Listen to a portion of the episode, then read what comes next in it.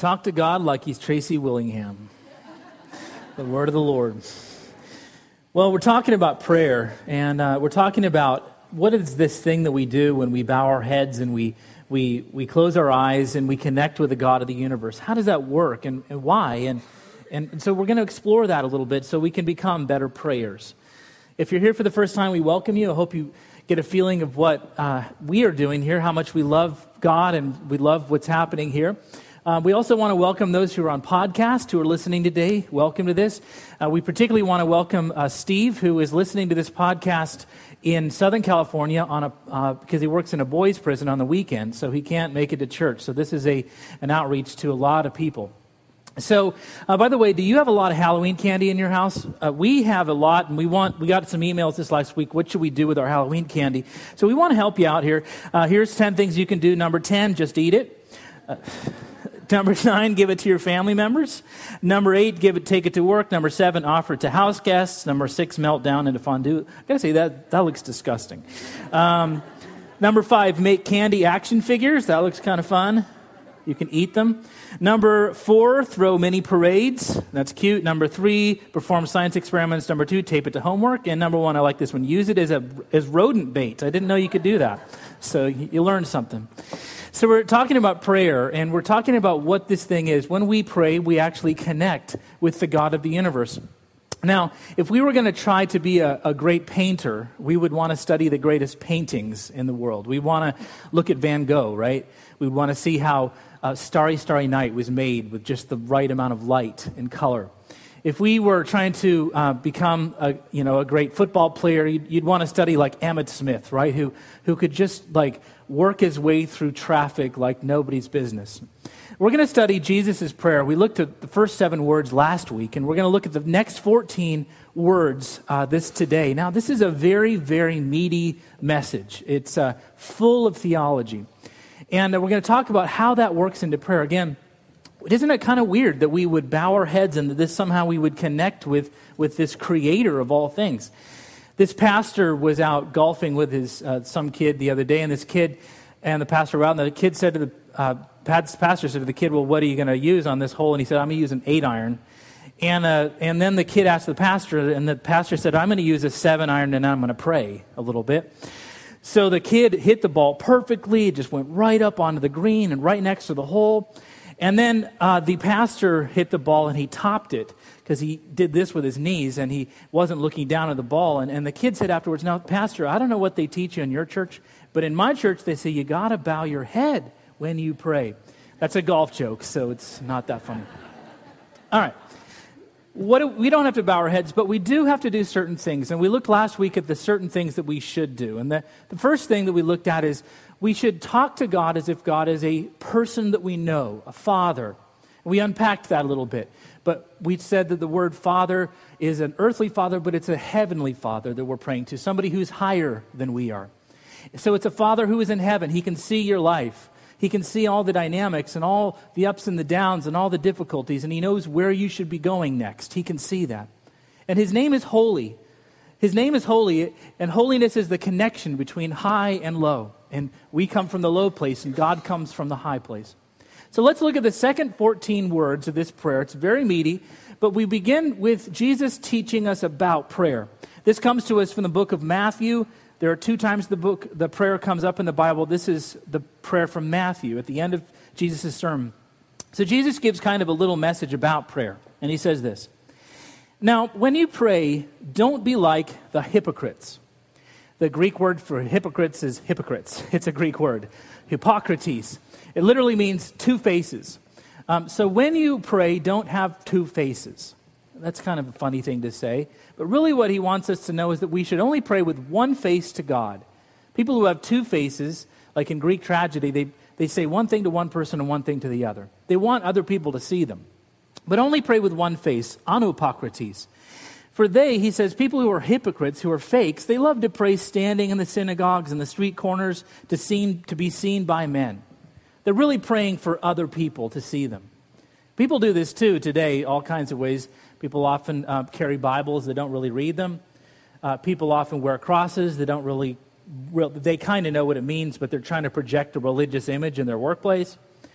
Uh, people go to establishment churches all the time. They're looking for, they want to go to the cool church, and they want people to know that they're religious. And Jesus is saying, don't do that. Just do that for God. Just, just do what you do for God and not for other people. He says, tell you the truth, those people who do it for other people are really getting their full reward. They've got what they want. So people pass them and go, wow, he's religious. That's all you get. That's not much. But if you pray to the Father, you actually get much more. And he continues, now when you pray, go into your uh, room and close the door and pray just to your Father. This is actually a really powerful point. Jesus always prays by himself. Did you notice that? He's always saying to the disciples, now you 12, you go fishing, I'm going to go up to the mountain. Or remember that one time where Jesus walked on the water? Remember, he came out of nowhere in the middle of the night? He'd been praying, and so he had to get to the boat. So Jesus walked on the water to get to the boat. Um, so Jesus always says, even the last second of the last night of his life, he said to the disciples, Now you guys stay awake over here and you pray, and I'm going over here to pray. We should do the same.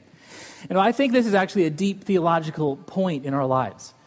All the important things in our lives happen with just us. All, almost all of the important things, it's just us. If you wanted to be a great skier, Bode Miller, great skier, they asked him, How did you become a great skier? He says, It means you get up at five when it's cold by yourself, it's icy out there, everyone else is in bed, and you work on it. Uh, if you want to be a great chef, how do you be a great chef? You've got to spend hours and hours and hours by yourself in the kitchen. We have such a great staff here, and part of the reason they're such a good staff is they spend all this time by themselves. you wouldn't think that's important, but Katie, our children's ministries director, last week it was it was foggy out, and she no one we didn't know if anyone was coming to church, but we decided to put up jump tents, and and then she did it by herself in the cold. Caleb works on his videos by himself till 11 at night on a Saturday night. God does great things when it's just us. And this is what he's saying. You want to be a great prayer? You go into your, your room and you pray by yourself. A side note here I, I also think that sometimes some of the worst things that happen in our lives can happen when it's just us, too. But let's move on.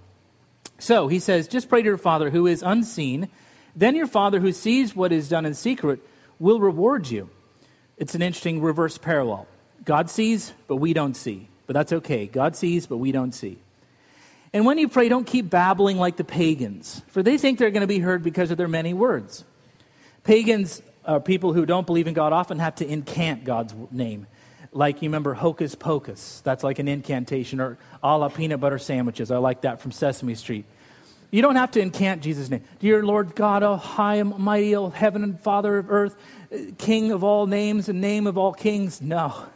You could just say the word Jesus or Father. He's right next to you. And don't be like them who uh, your father knows. Do not be like them who also use many words, because your father knows what you want, even before you ask him what you need.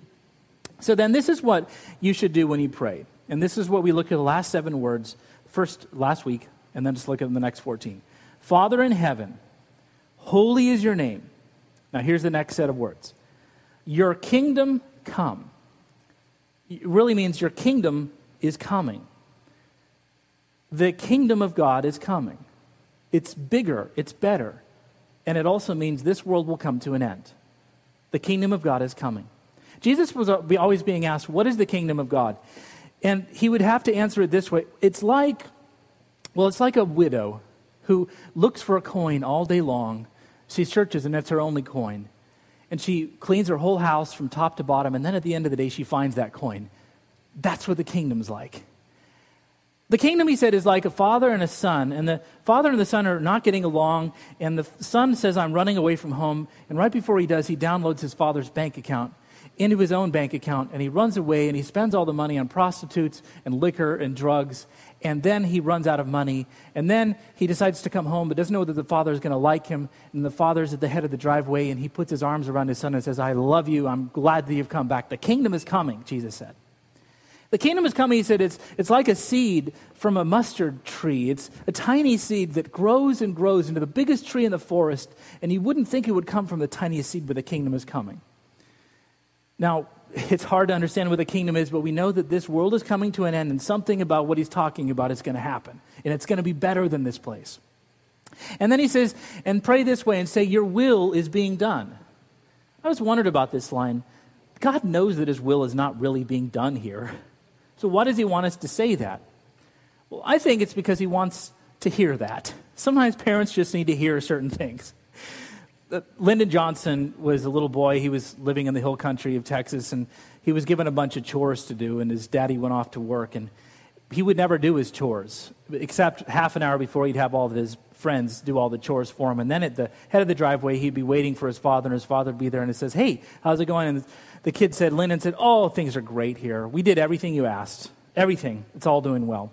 Now, the father knew that actually that wasn't going well, but he, it's good that he could hear it. Uh, when we pray, we should just let God know that things are being done according to His will. And sometimes they are, right? Sometimes they are.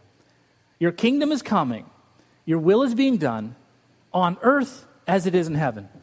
As I said, this is complex stuff, but there are two levels of reality here. We have heaven, and this is a place that is higher than this place. It's where the Father is, it's earthly Father, and it goes on and on. And then we have earth here, and it is a place that will come to an end, and yet somehow this is connected. When the will of God is done in the world, heaven happens in the earth somehow or another. It's big stuff, but this is the prayer that God wants us to pray.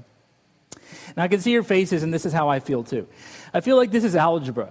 It like I loved the first day of algebra. It was like A plus B equals C. I was like on that one, you know. But then by like the third week, it became a times the negative square root of the derivative. And I'm like, where did I get lost here? And the Lord's Prayer has that power to it. It has a tendency to get complex fast. But the one thing I want to just ask that you take home with you today is that the, the power of this prayer is huge. The power of the Lord's Prayer is immense. And I encourage you to pray it in your life. Last week I talked about working in this hospital in the neural ICU unit for babies, and I talked about this little baby who passed away. Well, that same summer, I worked in this neural ICU unit for adults, and everyone on this unit were in a coma. Everyone. So this was my first job right out of seminary, and I got to say that's like a hard job to be a chaplain to like 150 patients, all of whom are in comas.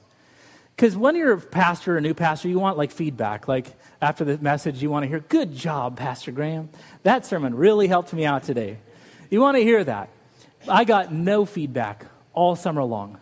I would go in, I would pray for people, and then I would go to the next room, and then all summer long, people were in comas.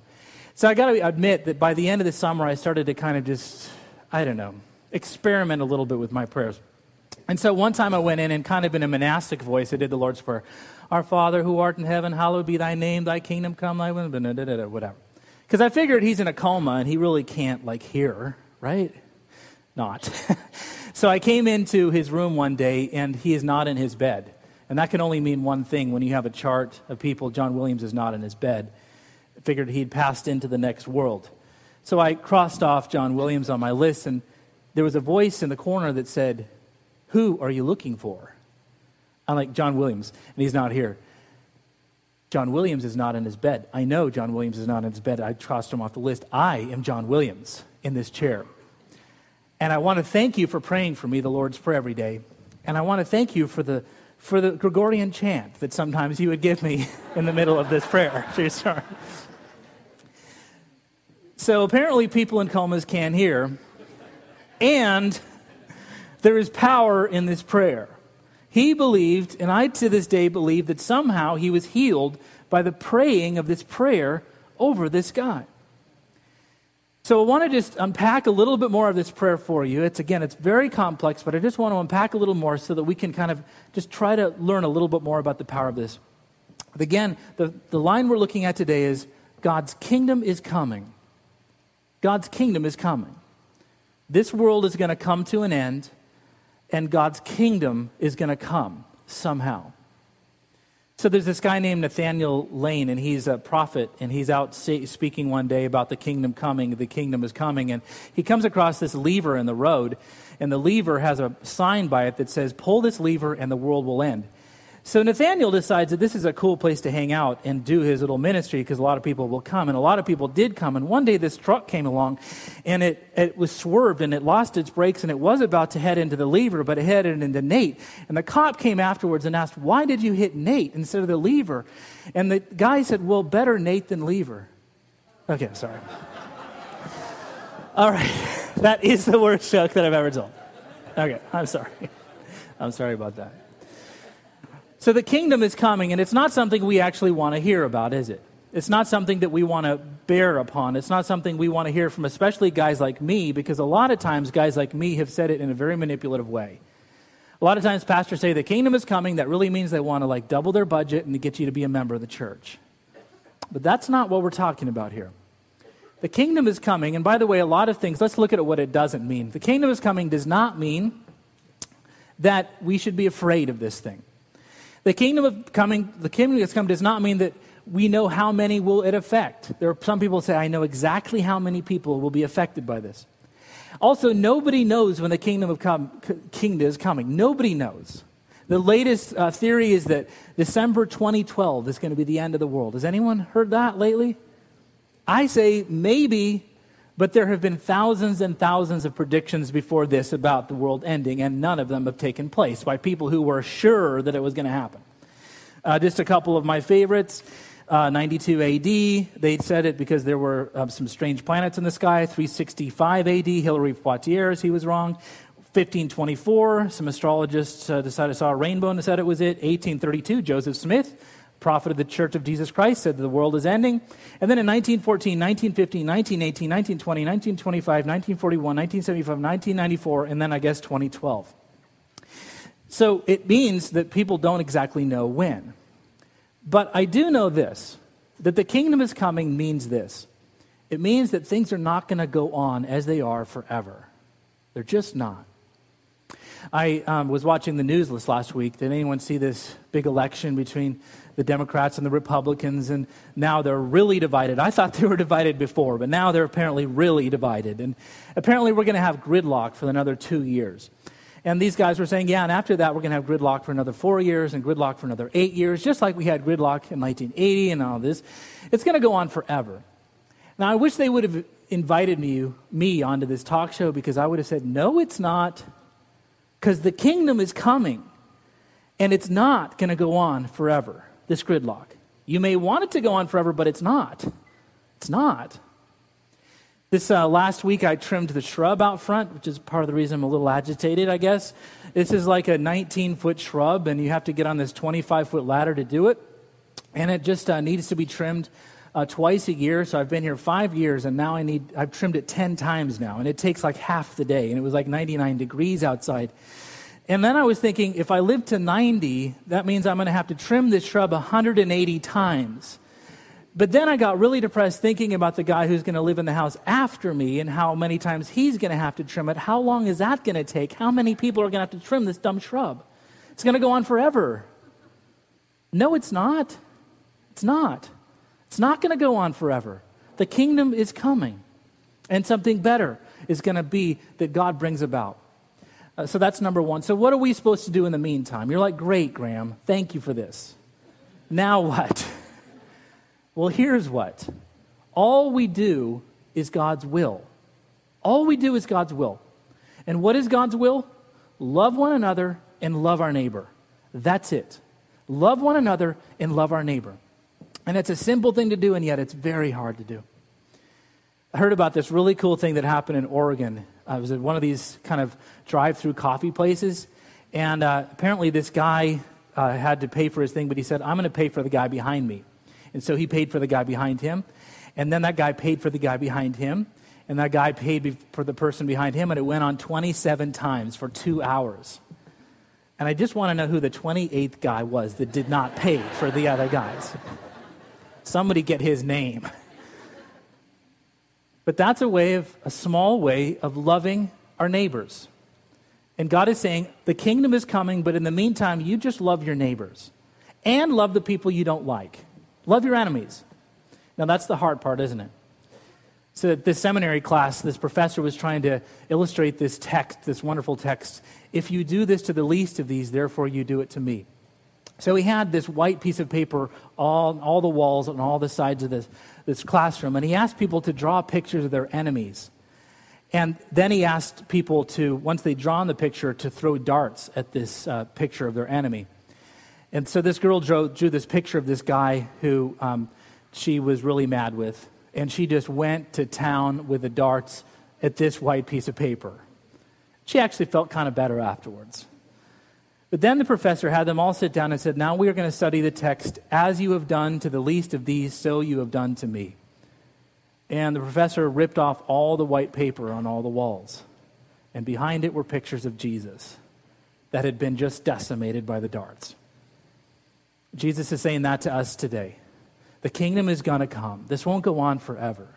And all you've got to do in the meantime is love one another and love the least of these, just as I have loved you.